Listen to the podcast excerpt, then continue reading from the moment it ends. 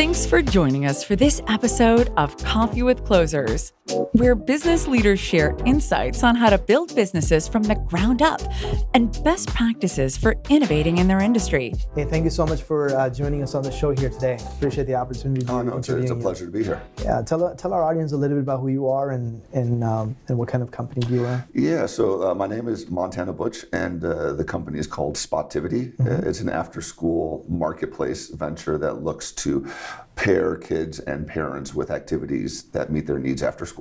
Makes sense. And where did this idea come from? It comes from my history here in Chicago. Born and bred here, grew up near Cabrini Green mm-hmm. in the 70s and 80s, and uh, I fell into a, a rather random a sport, and that sport uh, was a rower, led to tremendous opportunities uh, educationally and professionally as I got older, and that was never part of my goal when I was a teenager. I just wanted to participate in good activities, and I didn't realize the benefit that that one would have on me in my life. Looking to play it forward, I brought that background here back to Chicago after I, I wrote at Oxford to bring the sport and mentoring to inner city kids on the south and west side. And uh, that was extremely fulfilling. I did that for 11 years. I ended up with uh, a big boathouse on the south branch of the Chicago River, thanks to uh, Mayor Emanuel a few years ago. And I wanted to get out of that space and impact a greater number of uh, individuals uh, on a macro level, and not just here in Chicago, and nationally and internationally as well, with the same concept that decisions made when you're a young person have tremendous impact long term. Mm-hmm. And not everyone's going to want to be a rower. Not everyone's going to want to be an athlete. They're all going to want to do something. And so Spotivity was envisioned as a very accessible tool to find activities after school that matter to the individual that can provide potential long-term change. And so that's where you know the background comes from. Moving into an incubator, using my business school background and my experience as a, a nonprofit leader to then tunnel vision into this question of how can I impact more people. Makes sense. I mean, if you if you think about what you just described, right? I mean, you're building a business today, right? It's a platform, essentially. It's an app and it's a platform, it's a web based tool. You couldn't have imagined that three to five years ago. I mean, maybe, you know, like 10 years ago, this couldn't be possible, right? No, it, it, couldn't have. I mean, it's a little bit surreal to me. I mean, I just got lucky when I was a teenager, mm-hmm. right? I happened to go to a school that offered this. And I think that's probably a common story for a lot of kids and parents, right? You just roll the dice. Hopefully, you find what it is you might be passionate about, and uh, and you move on. And you're limited by your parental network, your school network, maybe your church network. But beyond that, you're, you're kind of limited. The advent of Google mm-hmm. changed a lot of that, right? Mm-hmm. You can go and you can Google anything. And so that provides uh, an opportunity for intrepid kids and parents uh, to go maybe further afield. When I started the Chicago Training Center in 2006 7, you know, kids aren't, especially on the inner city, looking for rowing programs. So mm-hmm. even if they were looking through Google, they never would have found us, right? That, that's not their thing, and that's probably a similar story across the board. And uh, with the ubiquity now of cell phone usage, uh, the ubiquity of social media, there's an environment now that didn't exist even then, mm-hmm. where there's kind of a network to be tapped into. There's a marketplace to be created. There is uh, a platform that works well to make sense of all that activity mm-hmm. that achieves the bigger goal which is helping kids and or parents you know find things that matter mm-hmm. and so we're kind of tapping into that with my background of 11 years of running you know a rather successful nonprofit to say okay how can we do this and be ubiquitous such that it helps the entire demographic the 13 to 18 age range makes sense so, you know, when you talk about like how the technology has enabled you to do something that you couldn't have done, you know, three, five years ago, mm-hmm. and essentially your goal is to go impact the whole world essentially with this platform that you're building. There's so much that happens, right, with the, the arrival of technology. Mm-hmm. What are some of the recommendations that you have as an entrepreneur who might be running a small shop, which you described in your platform as an agency that's running maybe a local taekwondo you know store or something like that or it could be a bigger organization that's actually that has some impact you know that can have a much bigger impact on a larger scale. How are things that can be achieved today using technology? Yeah i think the um, first thing to touch on mm-hmm.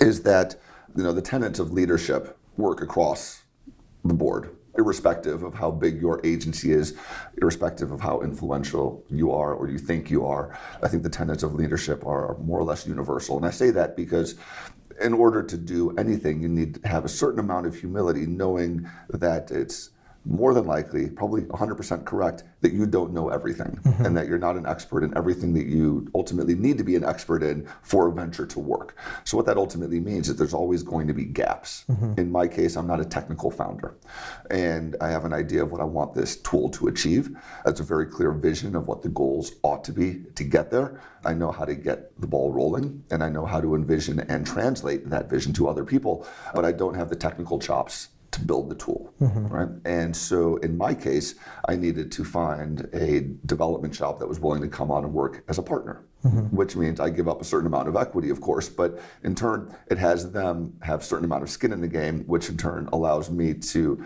better use my investors' money, but also have a better end product while I'm educating myself in the process. Mm-hmm. And so for me, that example was to be a leader is to know that I don't know everything and that that's okay, and that I need to work with as many people as possible to fill those knowledge gaps. And for people that are technical founders, they might not have that technical need, but they might have other needs that are no less important. They might not know how to market, they might not know how to create a pricing strategy, they might not know things that revolve around privacy concerns. Like there's a whole host of things that people won't know.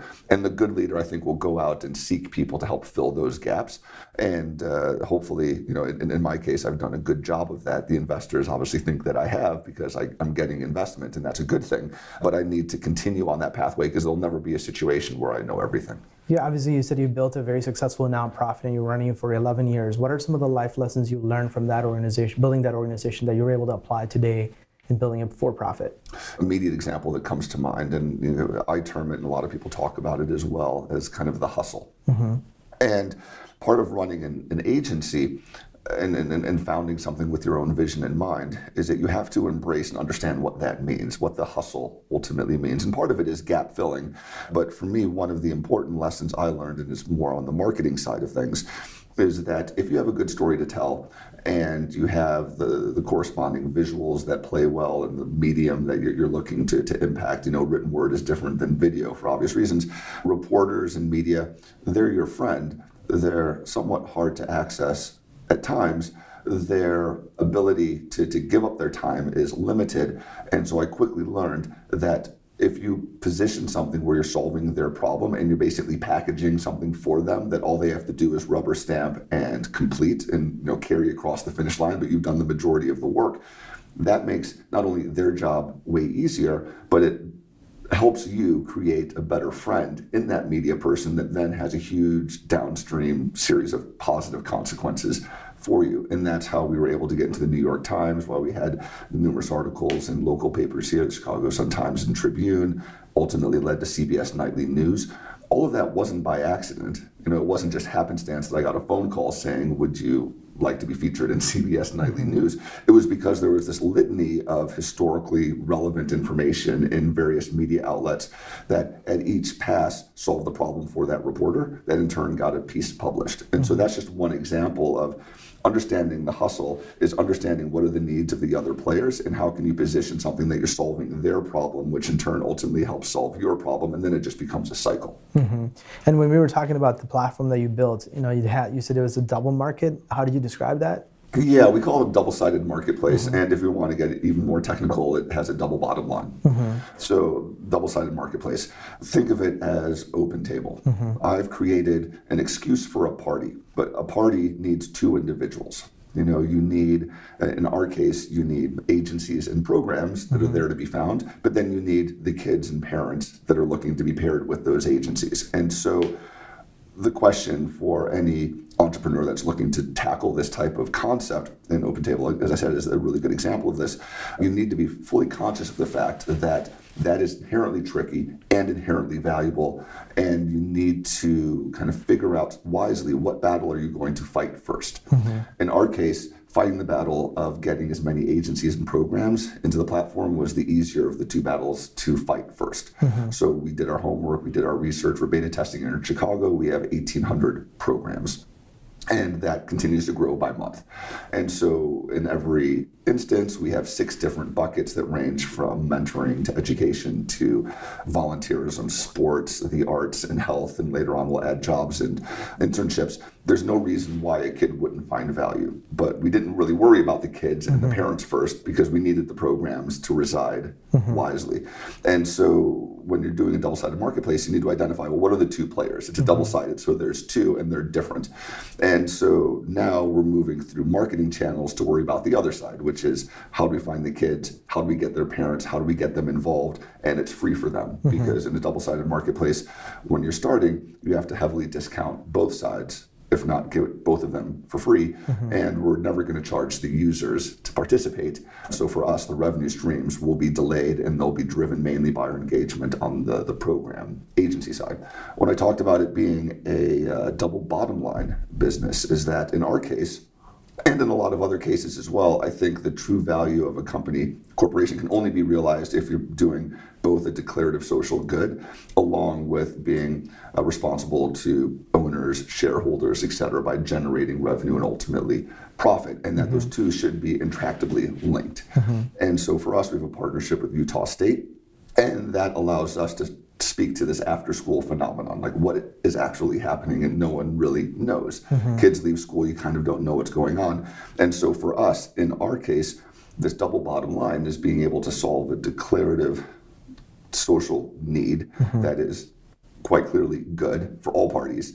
And we need to be clear about that. Our focus isn't, you know, revenue and profit generation is the number one maxim. There's mm-hmm. kind of a 1A and a 1B. We need to be doing both. But on the flip side, by doing that, you have really involved users, you have really involved programs, everyone's receiving value, so the revenue we're able to generate is mm-hmm. good revenue, it's not bad revenue, and then they both support one another. And so mm-hmm. that's where you talk about it being a double bottom line. It's kind of like we have a lot of tenants of what is a B Corp mm-hmm. which is a for-profit that has social good, but also you know we're categorically set up as a C corp because we do need to generate revenue and create profit. There's a lot of businesses that are actually doing this. I'm sure Tom's Shoes. I don't know if you've done much research about those guys. I think it was give one get one or something like that. They have Correct. a concept, and I think same thing Walgreens did as well with their flu shots and yeah. several other vaccinations.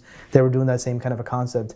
I mean, how do you as a business kind of incorporate some sort of a social cost into their organization. And yeah, well, for us, it's um, uh, you're kind of going in the area of CSR, right? Mm-hmm. Corporate, corporate social responsibility. That's somewhat similar to what you're talking about as well. And for us, the social good is not an add-on. Mm-hmm it's just part of the DNA. You know, we're doing both at the same time. Mm-hmm. And w- with Tom's, as, as, an example, maybe they had that thought as well. Like mm-hmm. it's intractably linked. We can't do one without the other. Mm-hmm. We're going to give these shoes away, and we're not. And a lot of case studies in business school have spoken about, you know, how has that worked from a marketing angle, from a, mm-hmm. you know, from a, a, bottom line angle, from you know, top line revenue. Like, mm-hmm. how does that ultimately work? And for me, you know, coming from the nonprofit side, I am, you know, there are strains of caring about social things. You know, and I'm not saying that I'm a socialist, but at the same time, there's certain tenets of socialism that I agree with, and I think we mm-hmm. all should look out for other people. That there are ways in which you can better yourself, and if society as a whole can improve the lives of a lot of people, then it ought to do that because it pays back tenfold mm-hmm. the other way around once they grow up and they've achieved things. So, for us,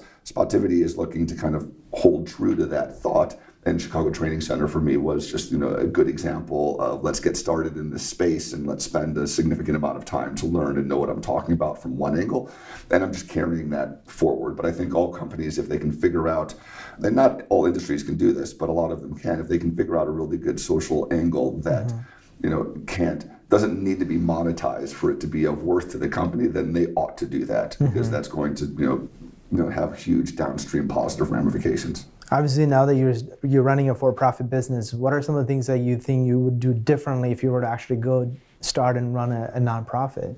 Well, yeah, it's kind of tricky, right? With a nonprofit, you're not there to generate a whole lot of profit, right? but trying to figure out you know how you can generate revenue to be self-sustaining is uh, extremely impactful because the problem that a lot of nonprofits will have is that they kind of exist in this weird space where they feel they just ought to exist because they do good. Mm-hmm. And that's not completely incorrect, but it's also not the whole story. And if there's a way in which they can generate, because of the good work they're doing, revenue that allows them to become self sustainable, then the funders the funding body that's giving them money, be it a foundation or angels or whatever, mm-hmm. uh, would be more inclined to do so because it's kind of hedging mm-hmm. that money, right? It's for, for institutional investors that give to nonprofits, they would be much more inclined to give the same amount and or more money to agencies that realize they don't need that money. And it's just value add and it allows for other more interesting things to happen. Whereas if you're an agency that's solely dependent on handouts, that becomes pretty tenuous because then you're at the mercy of market swings because if big investors are only going to give money when times are good, when times mm-hmm. are bad, you're the first thing they cut, and then you're kind of SOL if you're a nonprofit. And you can hedge against that if you've generated lines of revenue that can keep you sustaining. Mm-hmm. And you find that there's problems with a lot of NGOs running the same problem mm-hmm. with market swings. They realize, well, man, we can't you know, we can't fulfill our overhead needs. And so it so becomes true. problematic. And so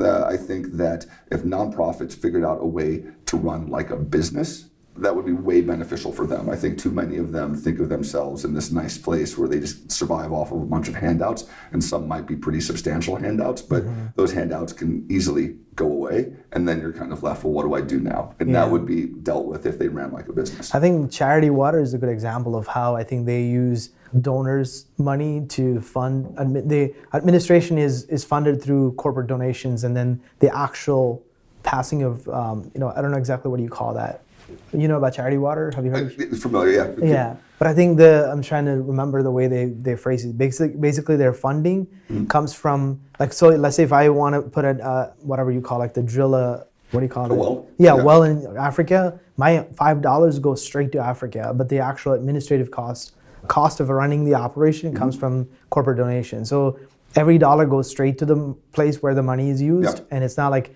80 cents goes to administration and 20 cents goes to. Uh, yeah, and that's always a tricky thing because I was talking a lot to my development director when I was running a Chicago Training Center, and the big problem too is that because it's a nonprofit, people always think that the one thing you can skimp on mm-hmm. is administration, mm-hmm. and that they would be willing to work for far less than they could in the private sector. And though I think that will probably always be true, the range is not nearly what it ought to be. Mm-hmm. And I, you know, I, I do think you know, there's a certain quality of life and, and, certain things that you're willing to to change to move from working in the private sector to the nonprofit sector. But the problem is you also get what you pay for. And so from you know a charity perspective, if you're not willing to absorb the cost for good high-end leadership, the leadership you're going to get is going to be suboptimal because mm-hmm. you're not paying a, you know, a meaningful salary to get the type of person that you need to actually run the shop well. So that just comes down. It's a little bit of a game of optics, but it's mm-hmm. also a game of communication, and that obviously comes from leadership. And uh, you know, trying to figure out how you can kind of bridge those gaps is going to be extremely needed because again, a general punter on the street who's going to donate to an agency they quite clearly want to make sure that the majority of that does good and they won't necessarily think that I need to ensure that we have extraordinarily good leadership in that project mm-hmm. to ensure everything else works. No, I want it to go to that well. Mm-hmm. But they might be missing a bigger picture, and that's a communications and leadership conversation as well that needs to happen so that they can be okay with that dollar, whatever, being cut up in a way that they immediately would have think would not be of economical best use, but mm-hmm. ultimately is a much better long-term play. But that again is you know a little bit of a tricky thing to deal with. Makes sense. I know when we were talking earlier, we talked a little bit about how businesses, especially when it comes to acquiring new customers and retaining them, you yep. gotta you gotta figure out ways to engage your customer base. I know there's some Spotivity has some features built into it that actually enable businesses, or you you call them as agencies in your in your sure. platform. What are some of the things that business owners should be thinking about to to increase engagement and retention? Yeah. So in in our case, uh, we've looked to gamification as a way to kind of solicit positive feedback loops. Mm-hmm. So for us, I we don't care what kids do. We mm-hmm. want more kids and more activities more of the time. Mm-hmm. That happening subsequently more agencies and programs will have more kids in their classes more of the time. And if they're a for-profit agency, that's top-line revenue. If they're a nonprofit, that just means better long-term engagement. And so what we're looking for the gamification side is that it provides for the user this positive feedback loop of getting engaged. Mm-hmm. And I think that's, you know, a huge value. And I think companies can find ways that can provide benefits. I mean, I think in the healthcare sector, you see this a lot because they want to lower their healthcare premiums. Mm-hmm. Uh, they want people to be healthier, so they're not going to the hospital. Mm-hmm. You know, all that often. And so there's a reason for them to say, we will give you points, we'll give you money off. You go and you tell us you're going to the health club, we'll lower your premium, mm-hmm. right? And so they're already in that game uh, because it makes business sense for them. But I mean, who doesn't want to be healthy? So it works on the end user part as well. And so that is somewhat of a similar mm-hmm. role and you know other agencies uh, other companies that are looking in different industries can find their own niche that does the same exact thing mm-hmm. if you're in the, the entertainment industry there can be an easy reason that you can think of to create a, kind of a gamification of people on your platform for reasons that make sense i mean if you are a streaming service you could, you're looking for feedback loops you're looking for surveys filled out you're looking for them to do interesting things and you can very well accomplish that so long as you're able to kind of tap into what matters to the user. Mm-hmm. And for us, in our case, we're dealing with kids 13 to 18. Maybe the 18 year olds think a little bit less of gamification than maybe the 13 year olds. But if we, we focus on those 13 year olds through gamification, by the time they're 14, 15, or 16, maybe they don't care about the gamification, but they're so involved in the platform it doesn't matter. Mm-hmm. Right. So that those are things that you know agencies or you know other companies need to be thinking about because it doesn't cost anything to come up with a badging system. Mm-hmm. It doesn't come up. It doesn't cost anything to give them shout outs to create leaderboards to give them some amount of social capital mm-hmm. that makes them feel good. It's easy to do. So for us, it's kind of an imperative because why would we not do all the easy things first? Are there any final thoughts that you have? Uh, I mean, obviously, you've built a nonprofit, you're running a for profit business that you're trying to raise capital for. Mm-hmm. Are there any final thoughts you have in terms of life lessons that you've learned or wisdom that you might impart to entrepreneurs? Yeah, well, I aspiring? think for me, it's don't, as a leader, be arrogant to think that you know everything. I'm a non technical founder. And that has not stopped me from being involved in the technical space. We are building an app that is now on all three platforms. I'm now way more fluent on technology stacks than before. Now I even start to know some of the nomenclature, whereas before I knew none of it. But I'm not going to make a technically focused decision without talking to my technical advisors. And that's an example of you kind of don't know what you don't know as a leader and as an entrepreneur, I had a very clear vision of what I wanted to achieve. Right, I had the end goal in mind, mm-hmm. and I knew very detailed with what I wanted that end goal to achieve, and that hasn't changed at all in you know the year since I originally had this idea to the last two years when I've been fo- focused solely on, on achieving that end goal. But the path to get there has changed all the time. It's almost changed daily because of inputs from areas that I don't know as much about. And I listen to the experts. And my job as a leader is to decide who are the experts I'm going to listen to versus who are the perceived experts that I'm not going to listen to. I've every power to not listen to anyone, but I would be wise, you know, to hear what everyone has to say. And if I'm good, I will make more right decisions than wrong. And so going to an incubator was really helpful. I had 70 meetings with uh, mentors in the first three months. And that was just a way for me to either validate my ideas and assumptions and or to change and tweak things that I thought uh, were important. And that whole process allowed me to then position this to investors to say, okay, we think this idea makes sense, and you've done the homework and the questions that we are asking you, you've already dealt with in this whole period of time. And uh, that I would think is true of anyone. I mean, even the smartest person in the world would stand to have a good sounding board, and to think that you're the smartest person in the room is inherently problematic. And so you might have the right end result in mind. You can't really be flighty and always change. Um, but being able to listen to people that might know more than you in certain areas is, you know, extremely invaluable. Sounds good. Appreciate you showing up on the show. Oh, thank, thank you. you. so much. Thanks for having me. Yeah. This episode of Coffee with Closers is brought to you by One IMS, a leading digital marketing agency helping businesses win new customers. To request a free marketing ROI audit, please visit oneims.com. If you enjoyed this video, please share it.